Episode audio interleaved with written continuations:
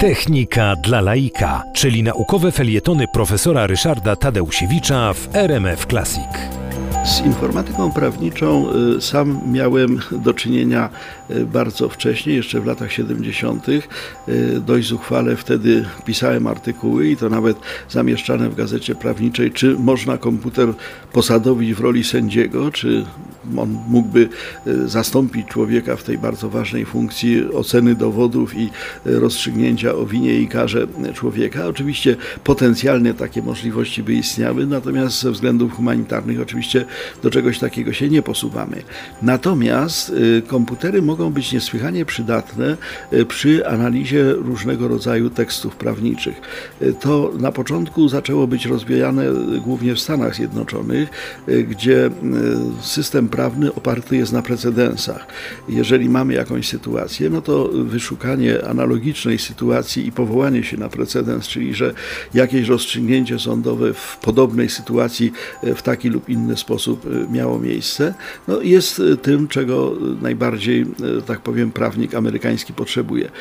Prawo polskie jest zbudowane na innej zasadzie, ale i tak system norm prawnych i ich wzajemnych powiązań jest systemem niesłychanie skomplikowanym. Zapisanie tego wszystkiego na papierze, postawienie w formie szeregu książek na półkach powoduje, że tylko niedoskonała pamięć człowieka i jego niedoskonałe możliwości wyszukiwania informacji są podstawą do tego, żeby coś tam orzekać czy o czymś wnioskować. Profesor Franciszek Studnicki, wspaniały prawnik, wspaniały profesor Uniwersytetu Jagiellońskiego, jeszcze w latach 70. zaczął prowadzić właśnie na UJ-cie wykłady związane z informatyką prawniczą i co więcej, mnie wtedy bardzo młodego jeszcze stażystę i potem asystenta, adiunkta z AGH zapraszał na te wykłady jako specjalistę właśnie w zakresie technik komputerowych.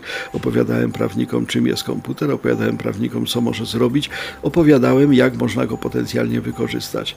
Powstały systemy, które w tej chwili oferują różnego rodzaju informacje prawnicze. Wyszukiwanie informacji za pomocą komputerów, także prawniczych, jest już pewnego rodzaju normą i wobec tego informatyka prawna już w tym momencie jak gdyby istnieje.